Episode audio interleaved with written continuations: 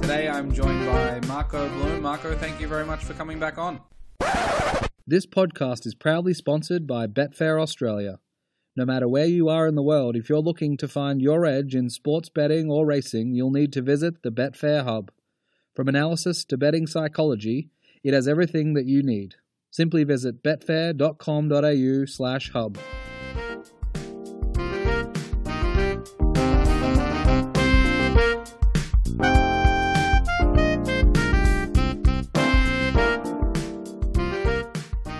Today I'm joined by Marco Blume. Marco, thank you very much for coming back on. Hey Jay, yeah, it's been a while. Yeah, I'm glad to be back on.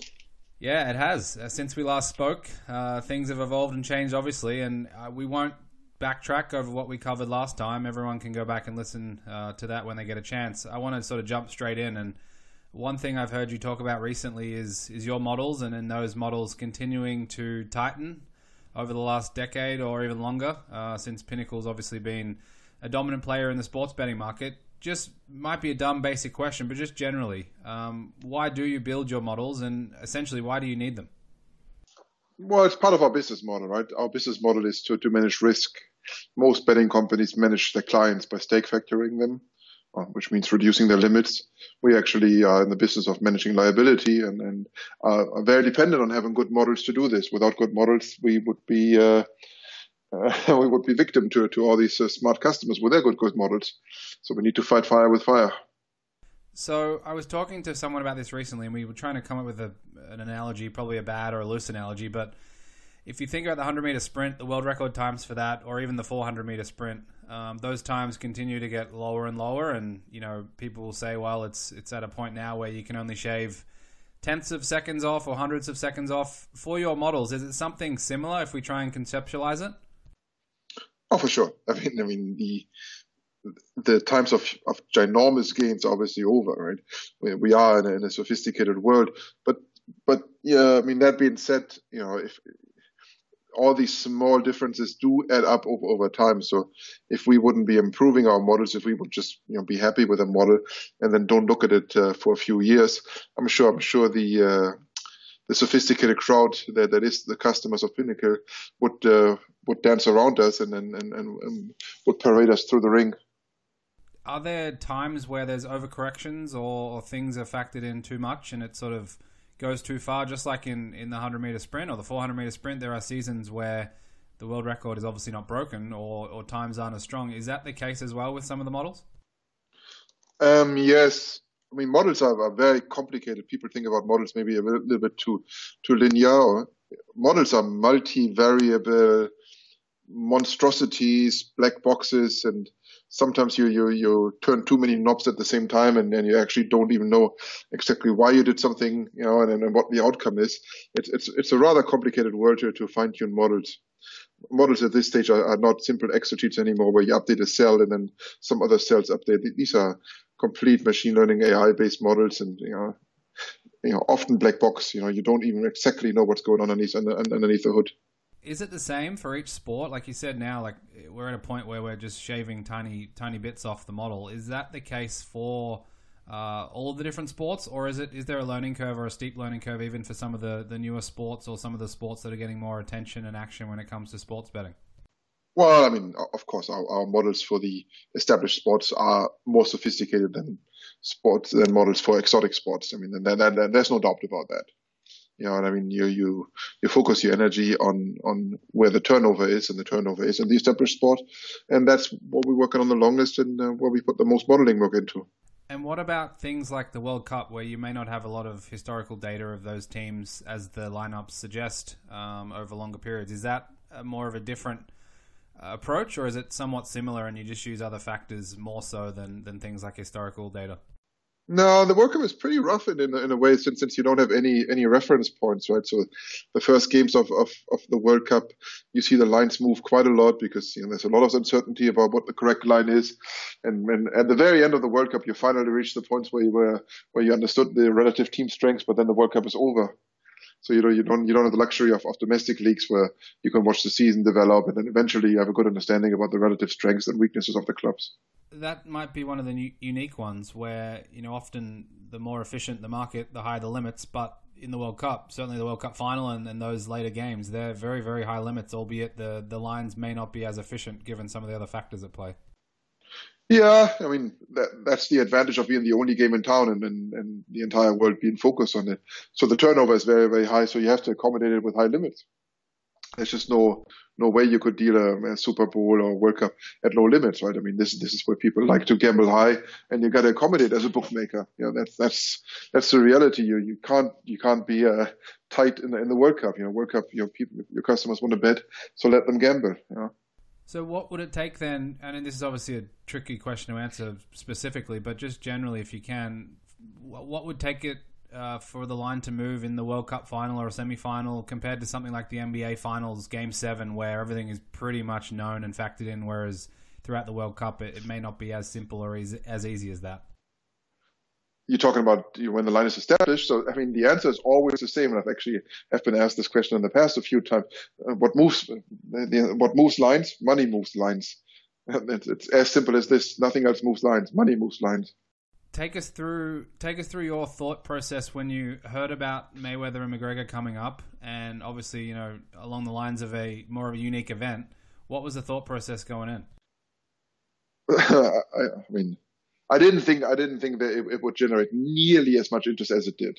But it, uh, once it became clear that it, it was a, a, huge spectacle, you know, like uh, like my my personal opinion was that, that McGregor has no chance. You know, but you know, no chance is, is, is quote unquote. Uh, yeah, you have to put it in, into into some form of a percentage. Is he an eighty percent underdog, ninety percent underdog? And uh, so you know, it, it, was interesting.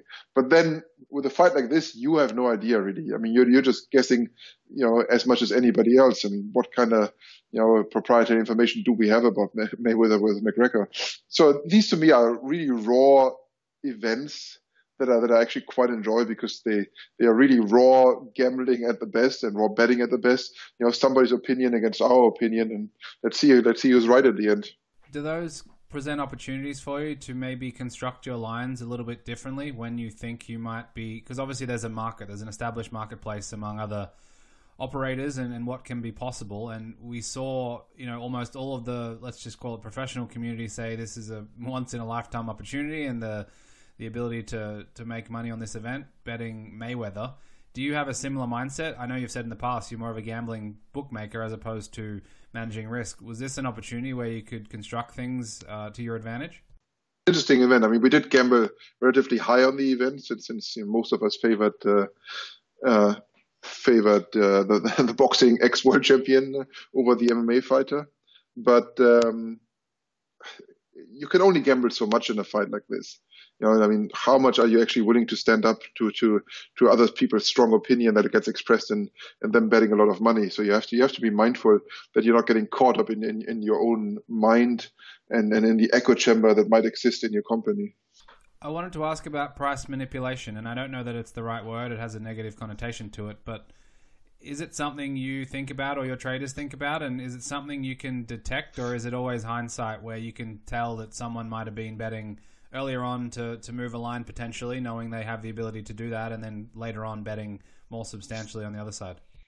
Yeah, well, line manipulation is a huge topic for us, and uh, it's something that we uh, have a lot of tools in place to monitor for and do a lot of analytics about. Line manipulation is, is you know, per definition means that you're placing wagers in bad faith to move the line a certain way to then take advantage of, of the line being you know, further away from the from the true probability. How you take advantage of it is, is varies, right? There, there's there's many many ways how people take advantage of line manipulation, and some are very hurtful to us, and some are are, are invisible to us. So the other thing is, you know, line manipulation doesn't really work in a in a world where your models generally assume that the line is correctly priced at any given moment in time. So you have to be very, very, very uh, sensitive to line manipulation, and you need need to pay a lot of attention, a lot of training, and a, and a lot. And actually, we have several models who deal specifically with line manipulation that run on top of this to to, to detect it. It's a huge topic for us for sure. Do you see it as generally sinister, or do you think it's just part of the game? And if your models are correct and accurate, like you mentioned, then it's it's something that you can consume. Uh, sinister is, you know, it's, I, I, this is not an ethical or moral decision to me. I mean, I, I, don't condone it. We will we will do everything to stop it, but I also understand that this, this is this is somewhat part of the game, sadly. You know, like so.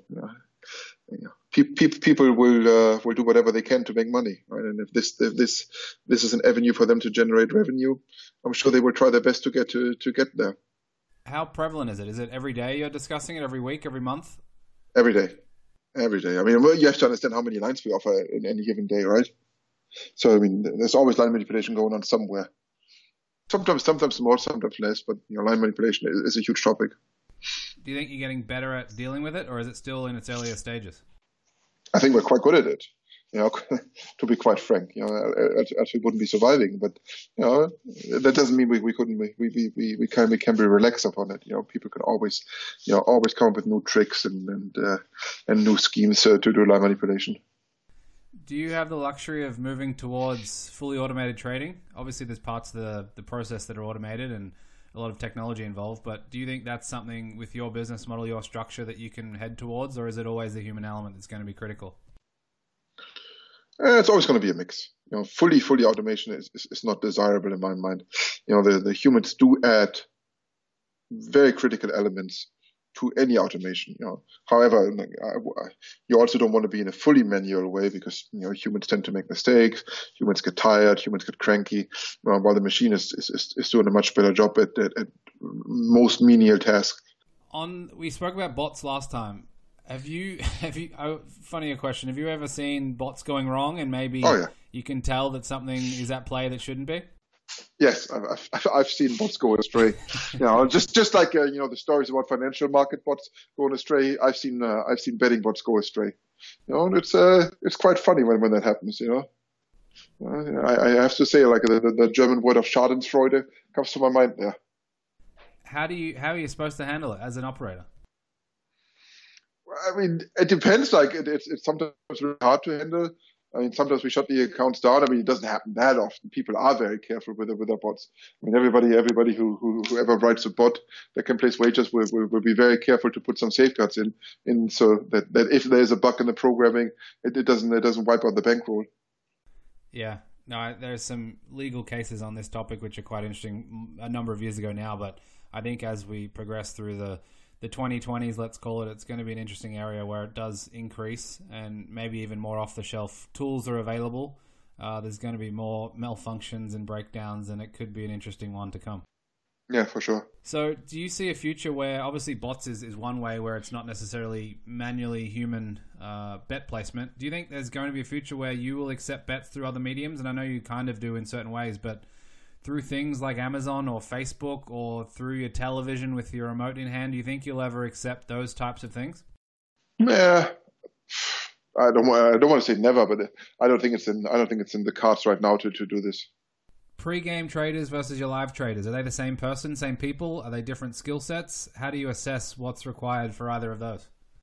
Uh, no, it's it's it's the same same pool of people. I mean, yeah, you know, we have people who specialize on live, and we have people people who specialize on pre, but it's, it's nothing that that predestines somebody to be on, on either side of, of, of the decision. It's just some people some people like to watch games more than others, so naturally they, they probably are, more into the live game aspect of it, you know. But there's nothing that that separates these, these kind of groups. You know, the work is very similar as well. You know, you have to understand the betting patterns. You have to understand the ebb and flow of a game. You have to understand the customers. You have to understand the teams, the league, and so on. I mean, nothing really changes. You know. What about on finding the traders? How do you? Uh, you may not f- find and hire everyone, but your team and, and how you approach it generally. Are you trying to find someone? and training them intensively, or are you trying to find them pre-trained with certain tricks and techniques already in their toolkit, or how do you go about doing it? I usually prefer people who are not trained and, and, and so that we can actually train them in, in the way that we do it. You know, other companies do things slightly differently than us, so it, it's often easier if they start from scratch. That being said, if somebody is very experienced, it's also not then not that hard for them to learn a, new, a, few new tricks. So, you know, it's probably the most dangerous if if if if, if you have half knowledge and and and, and are less willing to change change your way. Those are the people that that, that I try to avoid. And are there limitless people out there that you would be willing to bring on, or is it a very small pool that you're you're working within? A lot of smart people out there, you know, and we're always interested in hiring smart people for sure. So I want to talk a bit more about. We talked about World Cup before, um, and you talked a bit about the efficiency. Are you willing to risk more in, in those types of events, or do you just want to get out of there alive and unscathed to a to a certain extent? You have to risk more. I mean, that, that's just the reality. I mean, you just have to gamble a little bit higher in the World Cup than you know, you have very high limits, right? If, if, if you're trading, like, what are we trading off? Like $500,000 limits, you know, like you, you gotta, you know, some customers decide to, to, to bet team A over team B, you know, you can easily be exposed for a few millions very, very quickly. And sometimes it's, you know, it's, it's not great to trade out of it. So, you, know, you just have to, yeah, yeah, you have to gamble higher in the World Cup than, than, than, you gamble on another game. Limits are always a good indicator about how, how much you can actually gamble. I have to gamble, right? If, if you trade a league for $200, you know, you, you, you won't have that much exposure. You know, but if you trade a trade a league for five hundred thousand, sometimes in the World Cup we do a million dollar limits. You know, obviously we're going to get exposed. We talked about some of the bigger sports last time we spoke. I'm I'm interested in the smaller sports. I think we focused a bit on esports as well, but in terms of prioritizing them, what goes into that? Because obviously, before esports was a priority for Pinnacle, it wasn't. So, what what trips something up to be able to become something you're very much focusing on?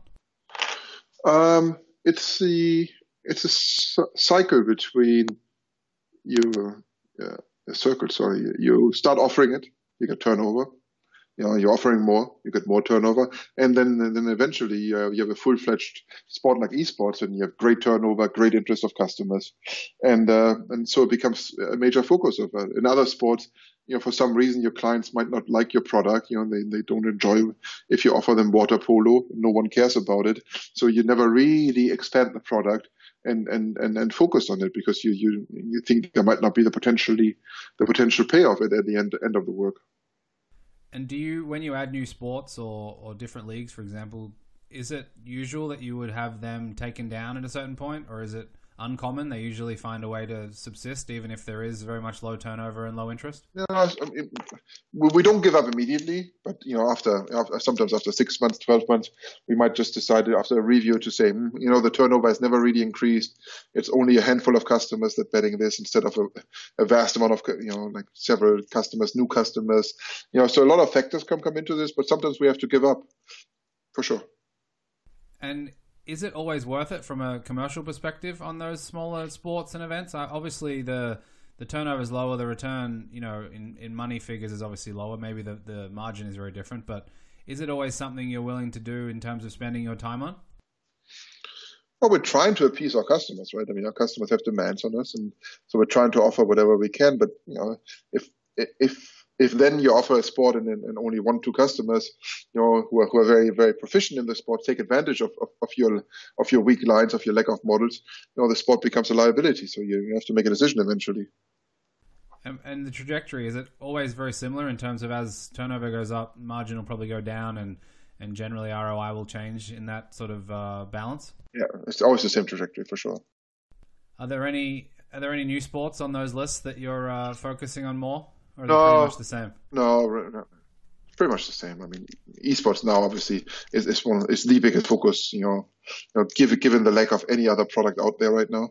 So you know, but but uh, you know, the, the, entire world of sports of sports betting is now an esports world. Yeah, it's it's getting strange. Do you have a sense of what will happen once we come back to normal with with sports resuming? Do you think it'll be as it was previously? I think there will be a shift in the landscape. I, I think one one thing that that uh, that will change in the future is that almost every every single bookmaker has esports after after COVID nineteen is over.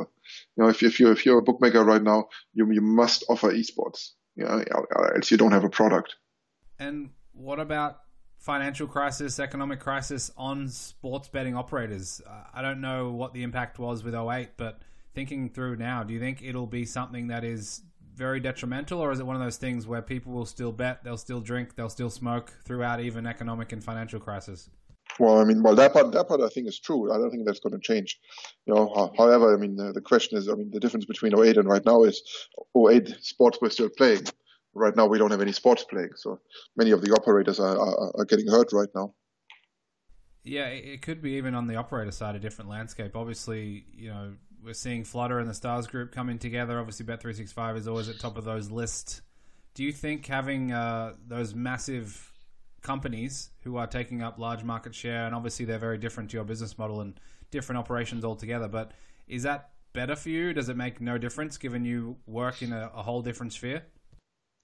I mean, it doesn't really affect us, to be quite honest, you know. But I, I think it's it's it's very dangerous for for other small bookmakers who operate in the same business space as these giant companies do. No, I think it's it's one of those things where as they go through regulatory approval, it's going to be interesting to see what type of scrutiny exists and ultimately what happens. We're seeing even in the U.S. states sometimes with um, early indications that it's going to be one, two, maybe three different bookmakers that take up the vast majority of shares. So yeah, I'm guessing that's going to subsist throughout the, the different territories. Yep. yep. What do you think you would be doing if you weren't at Pinnacle? I don't know if I asked you this last time, but I think uh, it's probably a question you get all the time. Yeah, I don't know. I mean, I, I really like sports betting. I, I, I, enjoy this, this space, so I'm not so sure what I would do if, if if I wouldn't be if I wouldn't be working at Pinnacle. You know, I haven't really made up my mind on that. What's uh, what are the new topics and issues you got to deal with? I mean, we talked about line manipulation before. I'm sure there's a, a, few others. I know there was a ghost match more recently. There's probably some things that have been going on for a while. But anything new on the agenda for 2020 and beyond that's uh, not necessarily talked about? No, I mean, I mean, I mean, if you ask me what, what I'm focusing on, I mean, mostly like um, we're launched, we have launched a B2B product, you know, and, and this, this, is, this is one what I've been working on. I'm very dedicated to get a proper B2B product in the world so that other people, other bookmakers can, can benefit from Pinnacle's risk making, risk management abilities. So how would that work? Would that be for existing operators that may want to take sports that they don't have or at least augment what they currently have? Yeah, that's how it would work, exactly. Uh, you, you, can basically outsource your trading to, to Pinnacle and, and let, let, us, presumably the experts, and handle your risk more efficiently than what you do right now.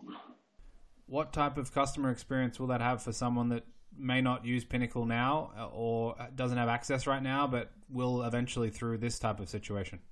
Um, I'm not so sure because the customer experience is still de- defined by the operator, not, not really by us, right? With, with, with supplying the product you know, we're, you know, we're just trying to. I mean, the operator now has the choice of maybe allowing a little, a little different clientele be betting with them. So there are, there might be some options that, that the operator didn't have before. It seems contrary to the typical model of many sports books. Have you had those conversations about how they're going to balance what they're currently doing with uh, with a B two B solution like this that might adjust how they've typically uh, thought about risk or liabilities and things like that? Um, I, I think uh, we haven't fully explored the space yet, but you know, you know, I think I think there's opportunities that some of these bookmakers realize exist in a world where where, where we can take on you know customers a little bit differently than they have before. So you know, but I don't think we've we fully explored the space yet. Have you been keeping one half of one eye on the US market at all? Yeah, a quarter of an eye at, at most. You know, the US market is is is shaping up nicely. You know, but you know, it's it's still still going slowly in some ways in my mind yeah, it's going to take some time to evolve. I, I, don't think the current pandemic situation will help or at least accelerate things. But do you, do you, what do you see for the future? Just thinking generally about the US as we get more sports books, more betting action through these licensed operators, what impact will that have on US sports? Oh, it's going to be great. I mean, you know, many, many new, new clients, more, more, more turnover in the US, but I think overall it's nothing but positive that, that the US is opening up. Nothing but positive than, you know, that I can think of do you think it'll have any negative impacts with people allocating more of their time and efforts and resources into the US and new markets, or do you think it'll be pretty much fine for the existing operations? Oh, it's going to be fine. You know, it's just you know more, more client more clients are, are allowed to to uh, to gamble legally again in the in the states. You know, which is great. Yeah, it's it's been uh, it's been an interesting couple of years already, so it's going to be even more strange and bizarre or, or excellent moving forward. So we'll, see how it see how it evolves. Uh, evolves. Sorry. What yeah. what do you do in this time when you've obviously got some time to plan? I'm guessing, or at least look forward throughout the rest of 2020. What happens if all sports come back at the same time? Are you able to deal with that, or what's the the thought process behind having multiple sports coming back at all at once? I mean, I mean that would be a dream scenario. I mean, obviously we are ready to, to trade. I mean, we, we have been trading before COVID, so we are ready to trade after COVID. You know, right now I'm actually more busy than than, than pre-COVID because you know, like you really got to make sure that everything is as tight as possible. You know, that you offer the most product that you can. So you know, we're offering you know, more product than we have ever offered, uh, more niche markets. So, and those niche markets have associated problems with them. So right now is a very busy time for myself, actually. Is it positive for esports? Do you think? I know we, we touched on it already, but just in terms of all the different things going on in the world right now, and then esports being propelled forward, uh, is that ultimately going to be good? Yeah, yeah, yeah, for sure. I mean, I mean, you know, this this, this is if this is what it maybe maybe this is what it, what it needed to take to cement esports even further in people's minds. That esports is really like really like a big thing and and and won't go away. You know. Yeah, no doubt. I, I think everyone's locked inside. They got to figure out what to do with their time, and esports may not be the worst use of everyone's time. Correct. So, just a couple of general questions on the betting side, if you don't mind. Um, just from your perspective, I know you're on the operator side, but just from a professional gambler or someone looking at that space, um, let's just say Premier League, for example. From your viewpoint, what's a realistic uh, ROI for those looking at Premier League? And obviously, it varies by a number of different factors. But just given those markets and how they how they are at the moment, if we see Premier League coming back next few seasons, what should someone be aiming for? I have no idea. Hopefully, you aim, you aim to make some money. You know, if, it's two percent, three percent, one percent, you know, and, and, anything is good in my book. You know, it's, it's not an easy sport to beat. Know, but if you do your research, if you you know, good good good luck. I mean, the, the limits are high. You know. Does it on the flip side of the the uh, smaller niche markets? Can that ROI jump pretty high, or is it something that yeah it can? Yeah, it can. I mean, some of these markets are very very inefficient. You know, like some of these markets have very generic odds. You know, and if you do your research, you know, you, you, you might you find edges. You know, that that you know, and then you might be able to exploit these edges edges, edges for quite a long time. Yeah, I think the one thing with this break period of time without the major sports, it'll be interesting to see what impact that has on the overall betting markets if uh, if things shift back to normal pretty quickly with the focus on those major events, or if it's it's going to change. But I think the the other question that often comes up from the the betting side is your trading team and, and your group that you work with, what's uh, what are some of the topics they're thinking about at the moment? Whether it's books they're reading, publications, how are they allocating their time when they may not be full time trading?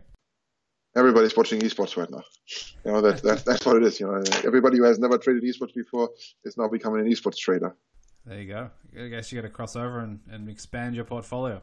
Correct, correct. Yeah, exactly. You know, like some of some of them very experienced traders. You know, you know, going to go uh, trying esports now for the first time, and actually, you know, some of them even like it. You know. Well, Marco, thank you very much for your time. I appreciate you coming back on the podcast. For those that haven't listened to the first go round, they should definitely go back, even though it's been a couple of years. But uh, as always, appreciate your time and thanks for coming on the show. All right, thank you, Jake, and uh, stay safe, everybody.